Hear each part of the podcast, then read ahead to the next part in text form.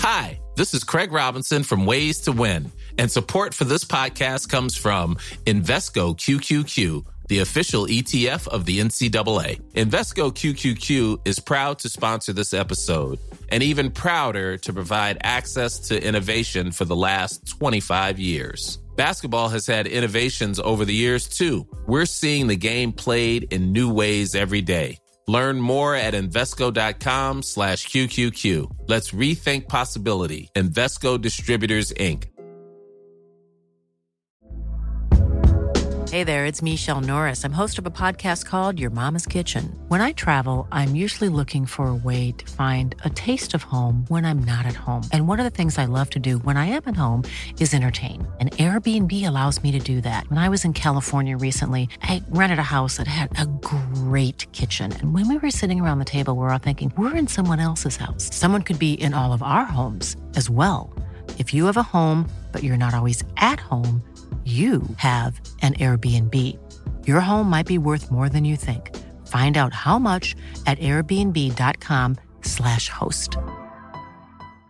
Hey, Dave. Yeah, Randy. Since we founded Bombas, we've always said our socks, underwear, and t shirts are super soft. Any new ideas? Maybe sublimely soft. Or disgustingly cozy. Wait, what? I got it. Bombas Absurdly comfortable essentials for yourself and for those facing homelessness. Because one purchased equals one donated. Wow, did we just write an ad? Yes. Bombas. Big comfort for everyone. Go to bombas.com slash ACAST and use code ACAST for 20% off your first purchase. An artistic masterpiece with a hidden past. He looked at him and said, I did it. I painted it. An epic journey of brotherly love Ordinary people would just hop onto a bus, drive a car, but Alvin was not an ordinary person. And a radioactive discovery of untold riches. They were both shocked. It was about the best you could ask for. Inside the walls of great institutions lie extraordinary relics, tales of intrigue and wonder, and secrets waiting to be revealed. These are the mysteries at the museum. Vinton, Iowa.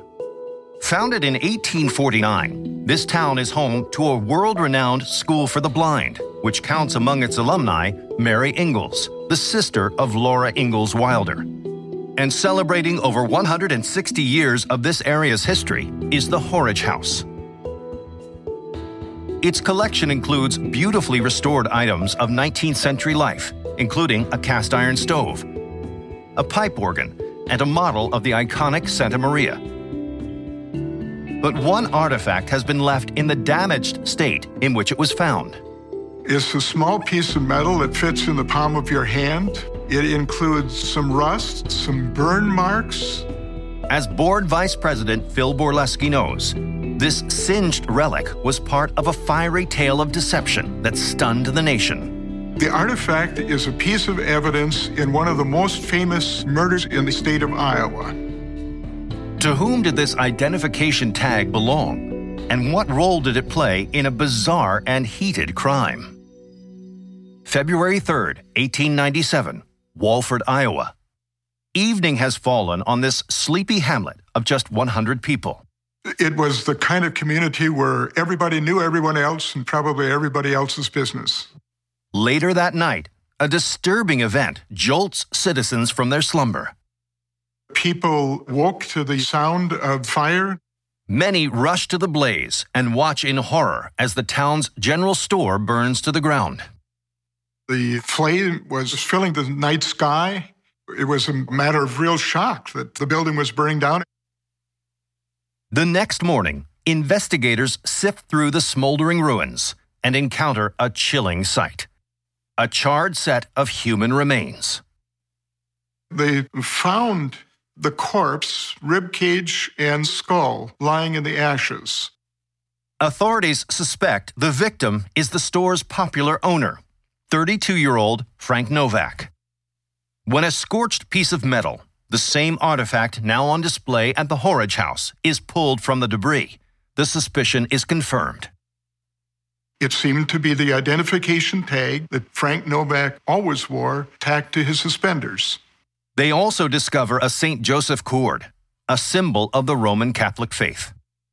Investigators assume that the fire was nothing more than a tragic accident. But soon, witnesses come forward claiming to have seen someone else in the store the night it burned down a man named Ed Murray.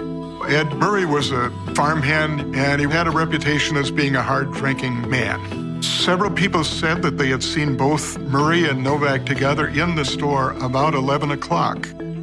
But when police seek out Murray at his family home, even his father doesn't know where he is. His son hadn't returned home that night. And soon, there's a shocking twist that turns the case on its head. Ed Murray's sister tells investigators that the St. Joseph's cord discovered with the remains is strikingly familiar. She said Murray always wore that cord as a devout Roman Catholic Christian as a sign of his chastity. Murray's sister was absolutely convinced that the body was that of her brother. Stunned by this claim, investigators consider the similarities of the two men. Both Novak and Murray were about the same age, and they were about the same build. Was it Novak? Was it Murray? Was possible it could be either one. Soon, the investigation is handed over to the county attorney, M.J. Tobin. He was very bright, very ambitious, and very persistent. Tobin was eager to get to the bottom of the case. Tobin asks local professionals to examine the key forensic evidence the victim's skull. One of the physicians noticed that there was a fracture to the skull, probably caused by a blunt force blow. It was clear that foul play was probably involved. But that's not all Tobin's inquiry turns up. A dental assistant who'd recently attended to Novak examines the skull and makes a declaration. The dental assistant was very clear that this was not Novak's jaw. For Tobin, the conclusion is clear. They were unanimous in their opinion that the body found in the ruins was that of Ed Murray. Now, investigators begin to suspect that the store owner killed Murray and set the blaze to cover his tracks. Tobin is determined to bring him to justice. Tobin then launched one of the biggest manhunts in Iowa history and put up a $200 reward for the return of Novak. Investigators tracked Novak to Omaha and then from there to the West Coast. And in July 1897, after more than five months on his trail, investigators receive a tip that he's hiding out in a small Alaskan town called Dawson City. One of the detectives walked over to him and said, You're Frank Novak, the investigator had his man. Novak is arrested and brought back to Iowa. And as Tobin puts together his case, he uncovers the sinister motive behind the murder. It turns out that Novak was a compulsive gambler who was horribly in debt. So, to escape his financial burdens, he devised a wild scheme. Novak had taken out a total of about $27,000 in insurance policies against his life shortly before the fire. He killed the similar looking Murray in order to fake his own death in hopes that his family could collect the insurance. Novak is put on trial for murder and arson, and on November 23, 1897, he's found guilty and sentenced to 10 years in prison. And today, at Horridge House, Novak's identification tag serves as a lasting reminder of a case of switched identities and the incendiary crime that scorched a small town. In the 19th century, Springfield, Massachusetts was a hotbed of innovation and home to the discovery of vulcanized rubber and the invention of basketball. So it's no surprise that here, visitors can discover a pioneering institution the D'Amour Museum of Fine Arts. This stately building houses impressive works that span centuries. From neoclassical bronze sculptures to modern American art. And hanging among this collection is a painting with a singular style. The piece looks very old. It's in a beautiful dark wooden frame. It's a portrait of a gentleman that is very eloquently painted According to curator Julia Courtney, this canvas once concealed a stunning mystery. No one knew where this masterpiece came from except one man, and his secret shocked the world. Who created this portrait? And how did he pull off one of art's greatest deceptions? May 1945, Germany. It's the close of the Second World War, and Allied forces are on the hunt for Nazi officers. One of their highest profile captures is the founder of the Gestapo and the head of the German Air Force, Hermann Goring. Hermann Goering was the second most powerful Nazi after Hitler. While searching Goring's hideout, soldiers make an amazing discovery. When the Allied troops took down Goering, they found a huge treasure trove of artworks. The Nazis are known art thieves, and Goring's collection contains pilfered works from some of history's most celebrated talents. But one piece stands out from the rest a painting called Christ and the Adulteress, attributed to the 17th century Dutch master Johann Vermeer. Johann Vermeer is considered to be one of the most important artists that ever lived. Any works by Vermeer were considered highly valuable. Determined to uncover the masterwork's rightful owner, the Allies scanned through German records.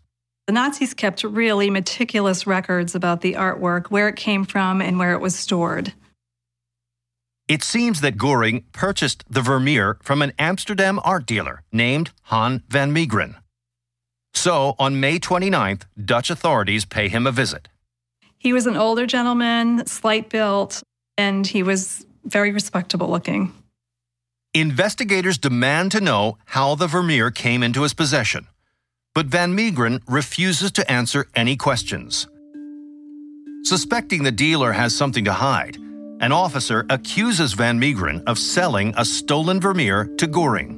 He was told at that point that selling a cultural treasure to the Nazis was uh, a treasonous act.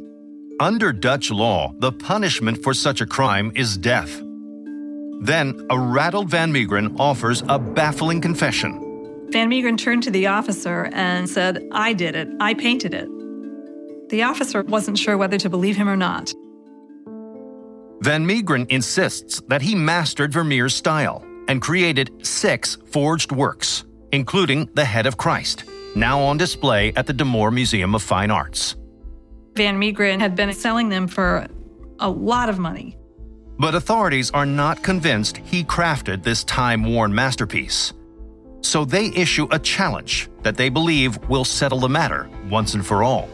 The idea was that if Van Meegeren could paint these and fool art experts, he should be able to paint a work in front of the officers. So, can Van Meegeren create a convincing forgery? Or will he be proven a traitor?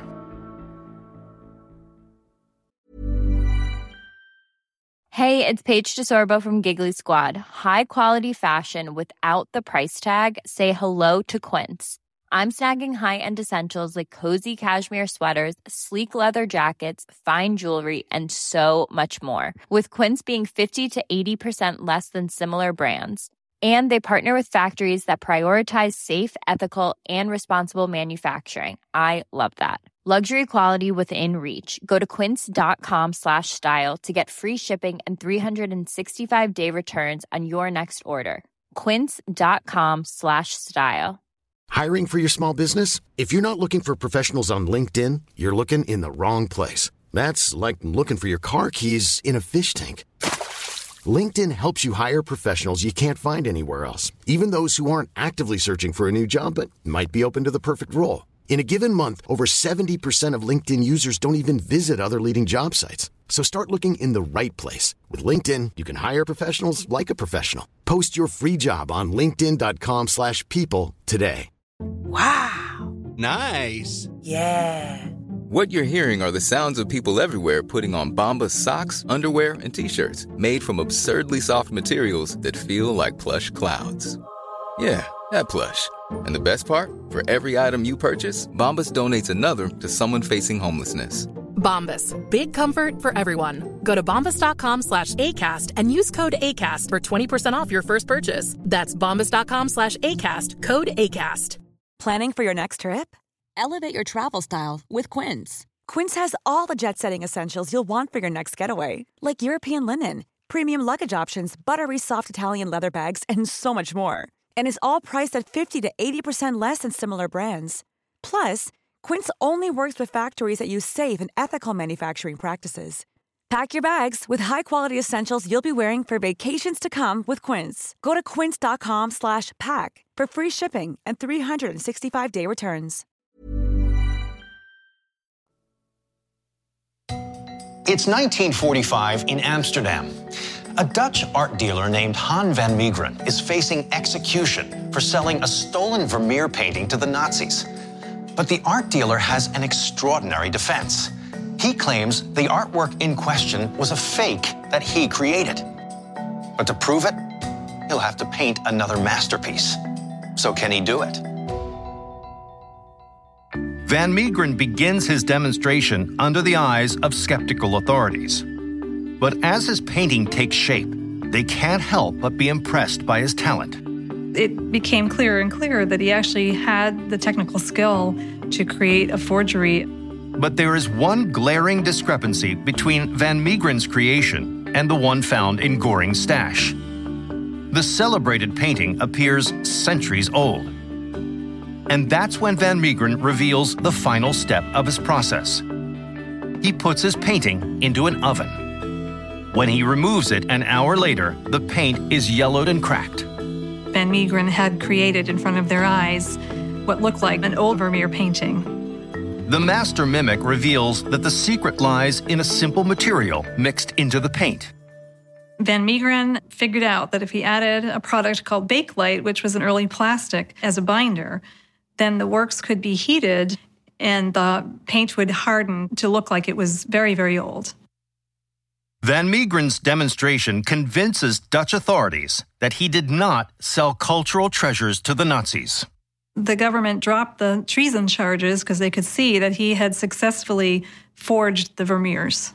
The artist is found guilty of a lesser charge forgery for profit and is sentenced to a year in prison. But instead of being remembered as a convicted criminal, the artist is celebrated for his craft and guile. Van Meegeren was hailed as a national hero by the Dutch for fooling Hermann Goering and making him pay such a large sum for a fake painting. And here at the D'Amour Museum of Fine Arts in Springfield, this painting hangs as proof of one man's ingenious talents in the fine art of fakery. When architect Pierre L'Enfant designed the urban plan for Washington, D.C. in 1791, he chose a site known as Jenkins Hill as the home of the Capitol building. And just in the shadow of this imposing landmark lies a more modest structure from that bygone era the Sewall Belmont House and Museum. Built in 1800 as a private residence, it later served as the headquarters of the campaign to give women the right to vote. Today, this institution chronicles the struggle that was waged for suffrage. And one object in particular symbolizes the most perilous push in the quest for equality. It is approximately one and a half by one inches square. It is made of metal. It has a small chain that stretches horizontally across the entire width and a small padlock. According to Executive Director Page Harrington, this small pin represents a courageous act that advanced democracy by leaps and bounds. This pin symbolizes an incredible sacrifice. What gripping act of heroism does this pin commemorate? 1917, Washington, D.C. 28 year old Alice Paul is the founding leader of the National Women's Party, a political group arguing for women's equality. And the current focus of their campaign is an amendment to the Constitution of the United States. Alice Paul was fighting for a federal amendment to support the women's right to vote. First proposed in 1878, the 19th Amendment has met decades of public and political opposition. So Alice conjures up a daring strategy to drum up support from President Woodrow Wilson. They did something that was quite outlandish and very scandalous and had never been done before. In early 1917, they began picketing the White House. It's the first organized protest in front of the White House. But instead of uttering a word, the women let their banners do the talking. They had slogans that read, uh, Mr. President, how long must women wait for suffrage? And working women want the vote, and we demand enfranchisement. The dramatic attempt to raise awareness seems to be working. To see a middle class woman standing quietly in front of the gates of the White House, it was quite radical. The public and the press took notice. There was a lot of support for the women. But in April 1917, the nation's attention shifts when America enters World War I. Everyone, including the president, assumed that Alice and her suffragists would set down their banners and work toward the war effort. However, they did not. The women remain by the White House gates. But in the midst of war, the public perceives their persistence as unpatriotic. They were routinely yelled at, they were spit upon, the banners were ripped from their hands and thrown into the gutter. Then the government decides it's had enough, and police are sent to break up the protest. In November of 1917, Alice was arrested herself and she was thrown in jail. Alice is charged with obstructing traffic and sentenced to seven months in jail. Over the following weeks, 96 more women are thrown behind bars. They were completely cut off and restricted from anyone outside. For weeks, Alice and her fellow freedom fighters anguish over how they can draw attention to their cause. They needed to raise the stakes, and they devised the plan to go on a hunger strike. The women refuse to eat, drawing the ire of prison officials. After 78 hours, the warden attempts to end the affair and orders the women to be force fed. Alice had to endure an incredibly brutal process. Tubes forced up her nose, down her throat. She was held down, literally tied down, while this was taking place. It was very brutal. But Alice knows this can be used to her advantage. When nurses from the prison leak the story to the press, the public is horrified by the barbaric treatment these peaceful protesters are enduring. President Wilson began receiving letters and telegrams and calls from people all across the country who were wondering and questioning why these women were being treated so brutally. And as public pressure mounts, Wilson has no choice but to act. It was only a matter of weeks before he did issue a pardon, and Alice and the rest of the women were let go. Paul's desperate and courageous gambit pays off. Six weeks after the hunger strike, the White House makes an historic announcement. President Wilson did finally support the right to vote for women. After their release in 1917, Paul has pins depicting the prison door, like this one on display at the Sewall Belmont House and Museum, distributed to the fearless women jailed during the protest. For the duration of their lives, the women that were imprisoned wore their pin as a badge of honor. Finally, in 1920, Congress ratifies the 19th Amendment to the Constitution of the United States. After 72 years, the initial crusade, led by Elizabeth Cady Stanton and Susan B. Anthony, and then brought home by Alice Paul and her contemporaries, was finally signed to law. Today, a century after the battle was fought, this pin, on display at the Sewall Belmont House and Museum, tells of the suffragists' willingness to risk their lives behind bars to advance American democracy. Moab, Utah. Surrounded by a stunning red rock landscape, this haven for outdoor enthusiasts attracts over 1.5 million tourists per year. But one institution here draws visitors out of the desert sun and into its quiet galleries the Museum of Moab. On display are ceramic vessels from the Fremont Indian tribe, the massive backbone of a prehistoric sauropod, and a topographical relief carved from an ancient slab of balsa wood. But one pair of objects in this museum boasts a much more recent lineage.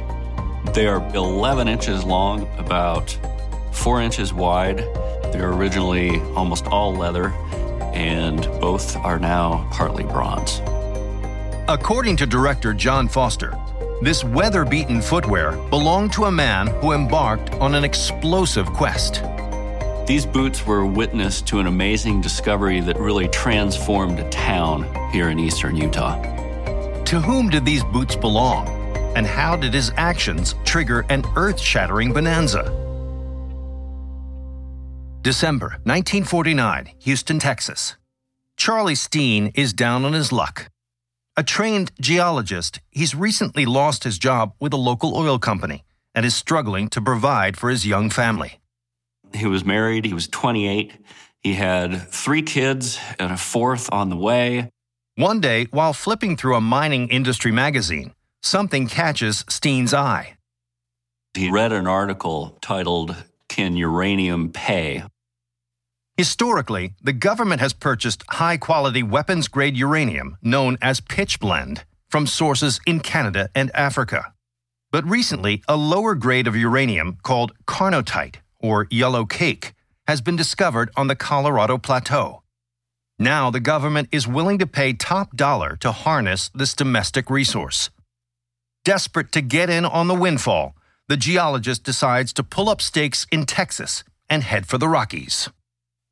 His mom mortgaged part of her house to loan him the money. With that, he bought a small drill rig that he drove up to Dove Creek, Colorado.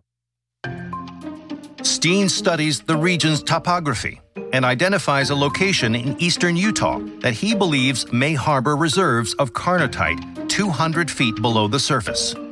He ended up staking about 12 claims down there. Now, a lot of people thought he was crazy because he was going in an area where people had previously looked on the surface and thought it was barren. They referred to it as Steen's Folly.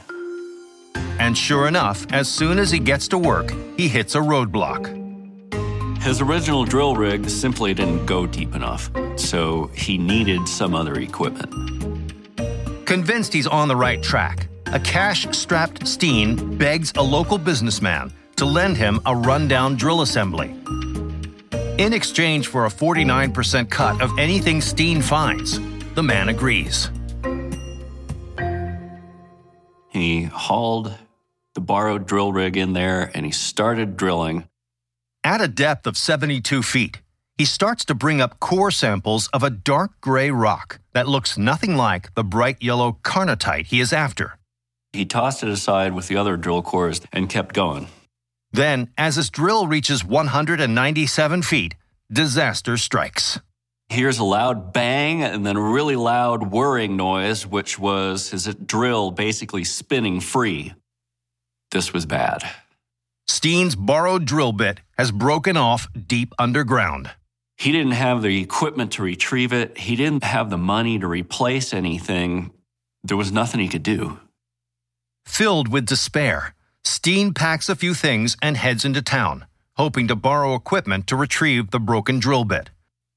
But first, he stops at a local gas station for fuel. The station owner was kind of a part time prospector, and he had his Geiger counter with him, like he almost always did. And he was just checking some samples. The man's rock samples barely register on the meter. Charlie facetiously said, Oh, I got better stuff than that. Steen presents him with the seemingly worthless dark gray cores he's unearthed. And in that moment, his life changes forever. The needle got pinned. It sounded like full static, like a rattlesnake that is right off the scale.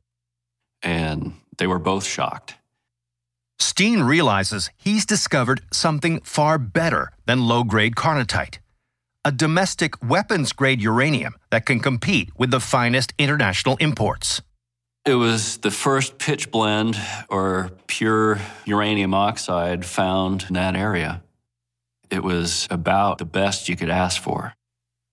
When word spreads of Steen's incredible find, investors rush to lend him money, and he soon establishes a full scale mining operation. For Charlie Steen and his hard luck family, it's an overnight tale of rags to uranium riches. The mine ended up producing something like $120 million worth of ore. Fortune seekers pour into the area, hoping to follow in Steen's footsteps. And in a matter of months, the sleepy town of Moab is transformed into a full scale boomtown. There had been people in the area prospecting before, but now it went completely nuts. It transformed the whole region, really. To commemorate his achievement, Steen bronzes the boots he was wearing on the fateful day of his discovery, which are now on display at the Museum of Moab. And today, these boots stand as a metallic monument to one man's good fortune, which put a desert town on the map. With a population of just over 1,200 people and dozens of industrial and farming companies, the community of Laurens has earned the moniker the busiest little town in Iowa. And exploring its agricultural roots is the Pocahontas County Historical Society Museum. This quaint institution showcases local items of yesteryear, including an 1895 hand carved rocking horse, a piece of the town's old water tower, and the coat of a pioneer preacher. But the most iconic item in the collection is distinguished by its more modern appearance. This object is green. It has a yellow stripe on the side, and the four wheels are yellow.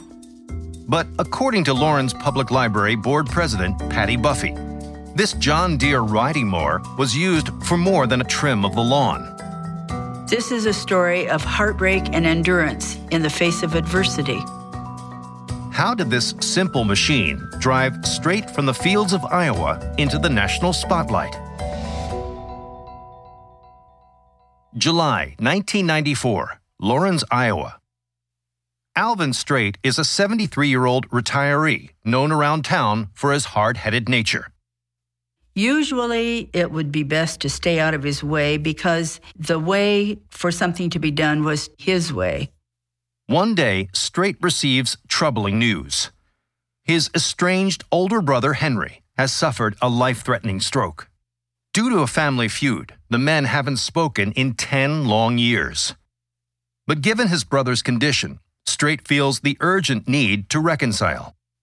He did not know how much time his brother Henry had. Alvin very much wanted to make amends and clear up any difficulties they had had. Henry lives 240 miles away in Wisconsin, just a few hours by car. Ordinary people would just hop onto a bus, drive a car, but Alvin was not an ordinary person. But Straight's poor eyesight has kept him from obtaining a driver's license and the stubbornly independent man refuses to take public transportation. This was something that Alvin wanted to do on his own. Then he realizes there is one way he could travel on his own. The solution that Elvin came up with was the lawnmower he had in his backyard. The same 1966 John Deere cutter on display at the Pocahontas County Historical Society Museum. With a top speed of 5 miles per hour, it will take Straight weeks to reach his destination. When people hear of his plan, they fear the old man's gone senile. Riding a lawnmower 240 miles seems like a very crazy idea to most people. And with very little in savings, Straight can't afford to pay for hotels along the way. So the headstrong Iowan comes up with a creative solution. Alvin decided he would devise his own mobile motel and turned a 10 foot trailer into his living quarters for this trip. On July 5th, Straight loads up his ride and heads out onto the Iowa highway. For three days, Straight putters along for about six hours a day, camping by the side of the road each night.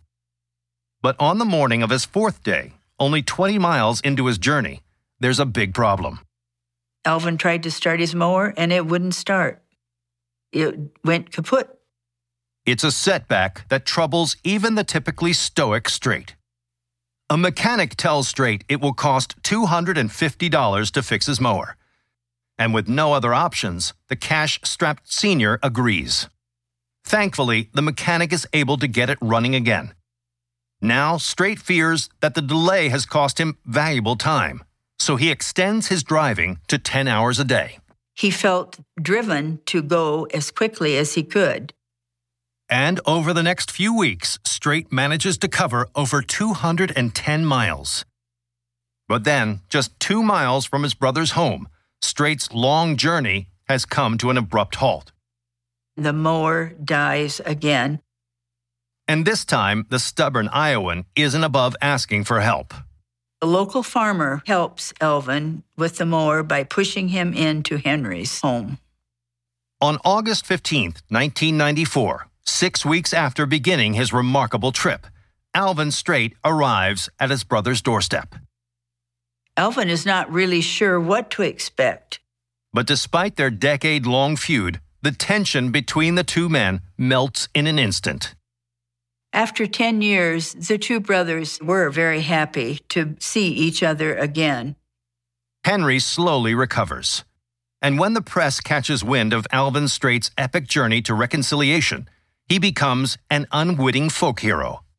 Alvin received requests to appear on TV shows, but he turned them all down. Two years later, in November 1996, Alvin Strait passes away. But his memory lives on when Hollywood transforms his quirky saga into the 1999 film, The Straight Story. And today, the riding lawnmower Alvin Straight took on his epic journey sits on display at the Pocahontas County Historical Society as a reminder of one Iowan's indefatigable spirit. Los Angeles, California is best known for the veritable constellation of movie stars that reside in its picturesque hills.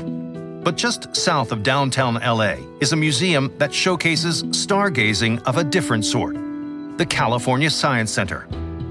Its extensive collection features satellites and pioneering spacecraft, including the Space Shuttle Endeavour, as well as a full scale model of the first Mars lander.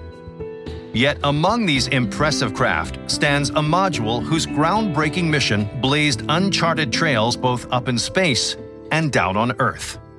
It's curved on the bottom, weighs about 12,000 pounds, and has all manner of levers and gadgets and gears.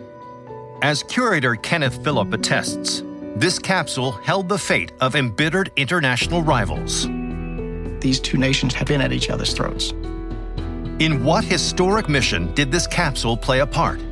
And how did it shift the balance of global power? May 1972, Moscow. President Richard Nixon concludes a landmark summit with America's once fiercest foe, the Soviet Union. The talks between these former rivals signal a thaw in Cold War relations and a shared commitment to find ways of working together. This was the first opportunity for the United States and the former Soviet Union to collaborate officially as nations. The most ambitious of these resolutions is an unprecedented joint mission between the two countries' vaunted space programs. The plan is for two spacecraft, the U.S. Apollo and the Soviet Soyuz, to dock together in orbit and then welcome their fellow crews aboard. It became formally known as the Apollo Soyuz test project. Physically linking two megaton modules in the void of space is a bold endeavor that carries extraordinary risk. It's a lot of mass and momentum there. The slightest misalignment between the craft could result in a fatal collision. If you break your spacecraft, if you punch a hole in it, you've got a big problem because all your air is going out and you die. I mean, there would be nothing to breathe. The extreme dangers of the project provoked skepticism on the home fronts of both nations. People were not all uniformly in agreement that it could work or that it should go forward. There was not very much trust on either side. But with the fledgling detente hanging in the balance, both nations resolved to put their best foot forward. At NASA headquarters in Houston, administrators assemble their best and brightest engineers for the project. At the helm will be top flight director Glynn Lunney. Lunney is a natural leader with a keen and technical mind. It was in his hands that the top shots were called. That July, he welcomes his Soviet counterparts to Houston, where the former space race adversaries must now work together to hash out the mission's mechanics. It's just like a million details had to be worked out. The The team works to set aside rivalry in the interest of the mission. But it's soon clear that transferring the crews between the Apollo and the Soyuz will test the limits of their ability. These two spacecraft were very different, and that was a major hurdle that had to be overcome. The interior atmospheres of Soyuz and the Apollo are wildly incompatible and incredibly fragile. In opening the hatch door to their counterparts, both crews risk compromising their own limited supply of oxygen. You've got a, a micro environment that's keeping you alive. Any kind of a major pressure change, that would be disaster. For months, the teams struggle to solve the problems in a way that doesn't place one crew in greater jeopardy than the other. Finally, they come up with an ingenious fix an independent docking module that will connect the two craft without drastically altering the atmosphere in either one. When the module is complete, it undergoes a series of tests.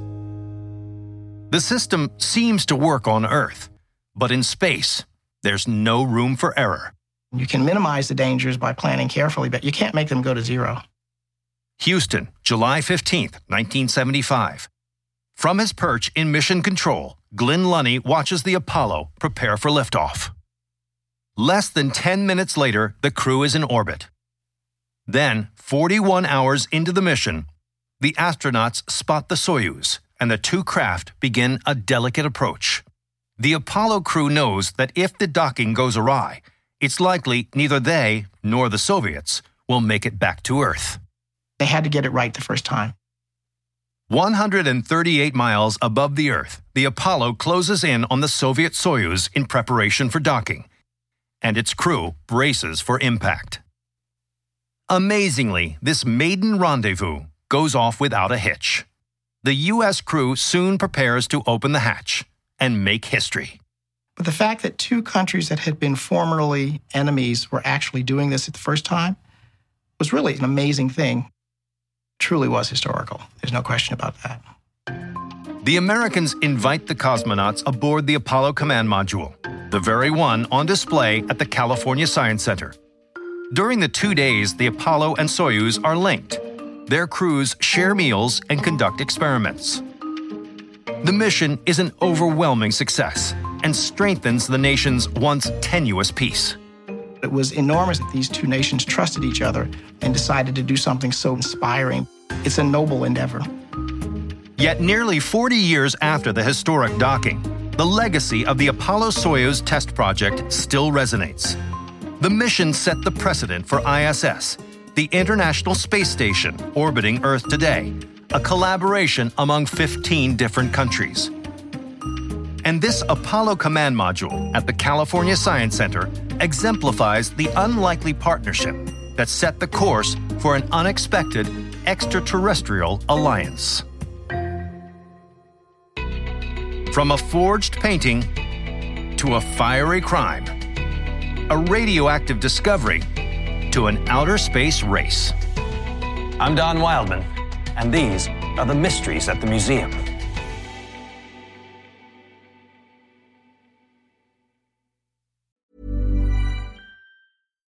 Deserves the best, and there's no better place to shop for Mother's Day than Whole Foods Market. They're your destination for unbeatable savings, from premium gifts to show-stopping flowers and irresistible desserts. Start by saving 33% with Prime on all body care and candles. Then get a 15-stem bunch of tulips for just $9.99 each with Prime. Round out Mom's menu with festive rosé, irresistible berry chantilly cake, and more special treats. Come celebrate Mother's Day at Whole Foods Market. Even when we're on a budget, we still deserve nice things.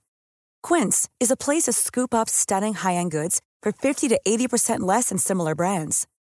They have buttery soft cashmere sweaters starting at $50, luxurious Italian leather bags, and so much more. Plus, Quince only works with factories that use safe, ethical, and responsible manufacturing. Get the high-end goods you'll love without the high price tag with Quince. Go to quince.com/style for free shipping and 365-day returns.